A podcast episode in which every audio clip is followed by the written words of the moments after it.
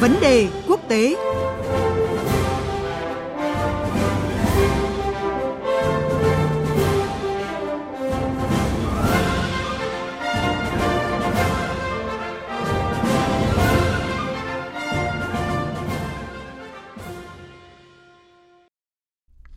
Thưa quý vị và các bạn, trong hai ngày, hôm nay và ngày mai, Hội nghị Thượng đỉnh Hội đồng Hợp tác Vùng Vịnh gọi tắt là GCC diễn ra tại Doha, Qatar với sự tham gia của đại diện 6 quốc gia thành viên là Ả Rập Xê Út, các tiểu vương quốc Ả Rập Thống Nhất, Qatar, Kuwait, Bahrain và Oman.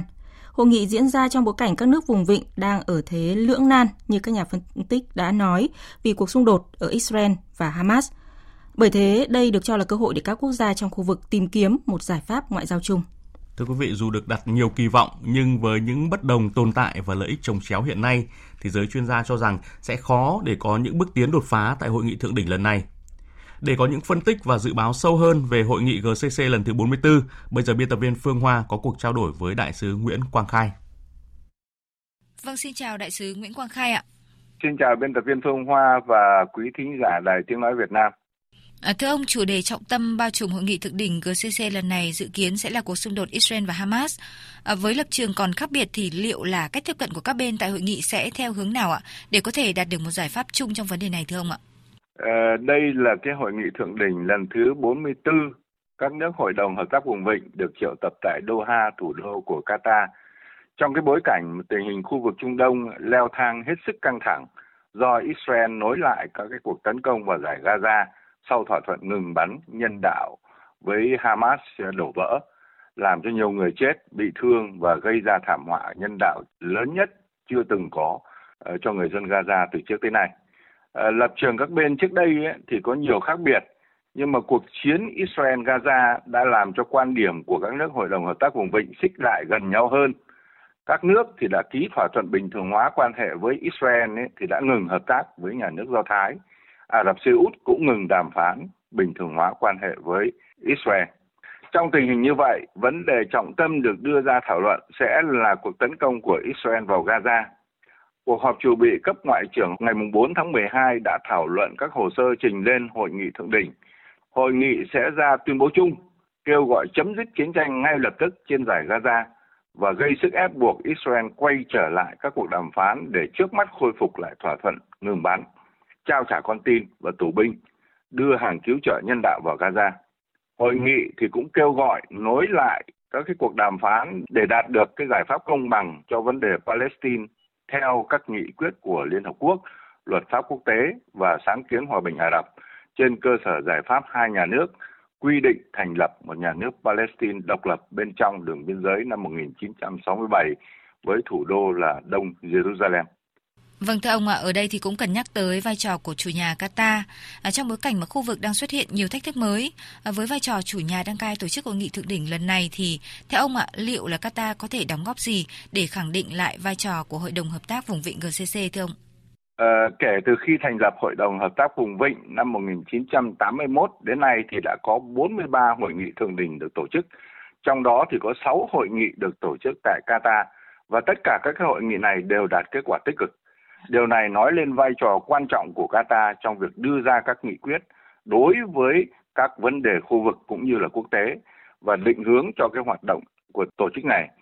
À, Qatar là nước nhỏ nhất trong Hội đồng Hợp tác Vùng Vịnh nhưng mà là có vai trò và uy tín lớn ở khu vực. Đăng cai hội nghị thượng đỉnh lần này, ấy, Ngoại trưởng Qatar thì tuyên bố là sẽ tiếp tục các cố gắng trung gian hòa giải để nối lại thỏa thuận ngừng bắn nhân đạo. Ông cũng tuyên bố rằng ấy, là Qatar sẽ làm hết sức mình để có phần thúc đẩy hợp tác chung giữa các nước vùng vịnh, góp phần vào an ninh ổn định ở khu vực Trung Đông và thế giới, đồng thời là nâng cao vai trò vị trí của các nước vùng vịnh nhằm phát huy các cơ hội và tham gia giải quyết những cái thách thức ở khu vực và toàn cầu bao gồm cả việc Qatar đăng cai triển lãm làm vườn Doha Expo năm 2023 như một phần đóng góp vào những cái nỗ lực nhằm đạt được một thế giới môi trường cân bằng.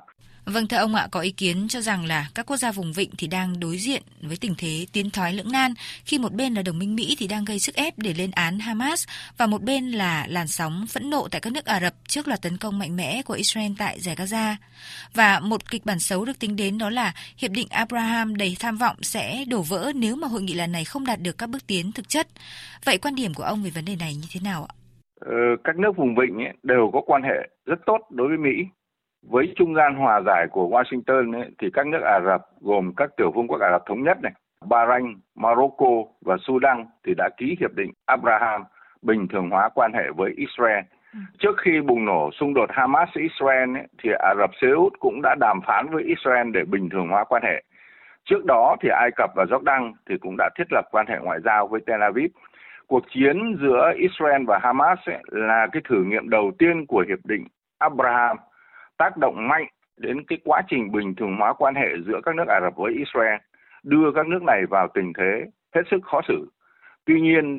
mặc dù có quan hệ tốt với Mỹ, nhưng mà các nước ký hiệp định Abraham đã có cái thái độ rõ ràng phản đối Israel tấn công vào dân thường và các cái cơ sở dân sự khác. Jordan, Bahrain thì đã rút đại sứ của mình khỏi Tel Aviv và trục xuất đại sứ Israel. Ả Rập Xê Út thì quyết định ngừng đàm phán bình thường hóa quan hệ với Israel. Các nước khác thì chấm dứt sự phối hợp an ninh và quân sự với Israel. Một số nhà phân tích chính trị Ả Rập ấy, thì cho rằng ấy, là nếu Israel không ngừng cuộc chiến ở Gaza, các nước Ả Rập sẽ có lập trường cứng rắn hơn và không loại trừ khả năng rút khỏi hiệp định Abraham. Tuy nhiên theo tôi thì do lợi ích trong quan hệ với Mỹ và Israel thì các nước này sẽ cố gắng đóng góp làm dịu tình hình ờ, để mà tìm cách đạt được ờ, giải pháp hòa bình, chấm dứt chiến tranh, đảm bảo lợi ích của tất cả các bên liên quan và vẫn giữ hiệp định Abraham thôi. Tôi nghĩ là cái hội nghị thượng đỉnh Hội đồng Hợp tác Vùng Vịnh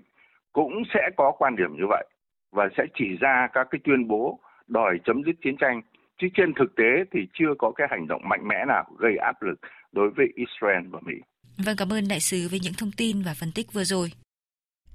Quý vị và các bạn vừa nghe chuyên mục vấn đề quốc tế với nội dung về hội nghị thượng đỉnh của GCC nỗ lực đoàn kết trước các thách thức của khu vực, đề cập những cơ hội và cả thách thức tại khu vực Trung Đông sau sự kiện cuộc xung đột Israel-Hamas dưới góc nhìn phân tích của chuyên gia.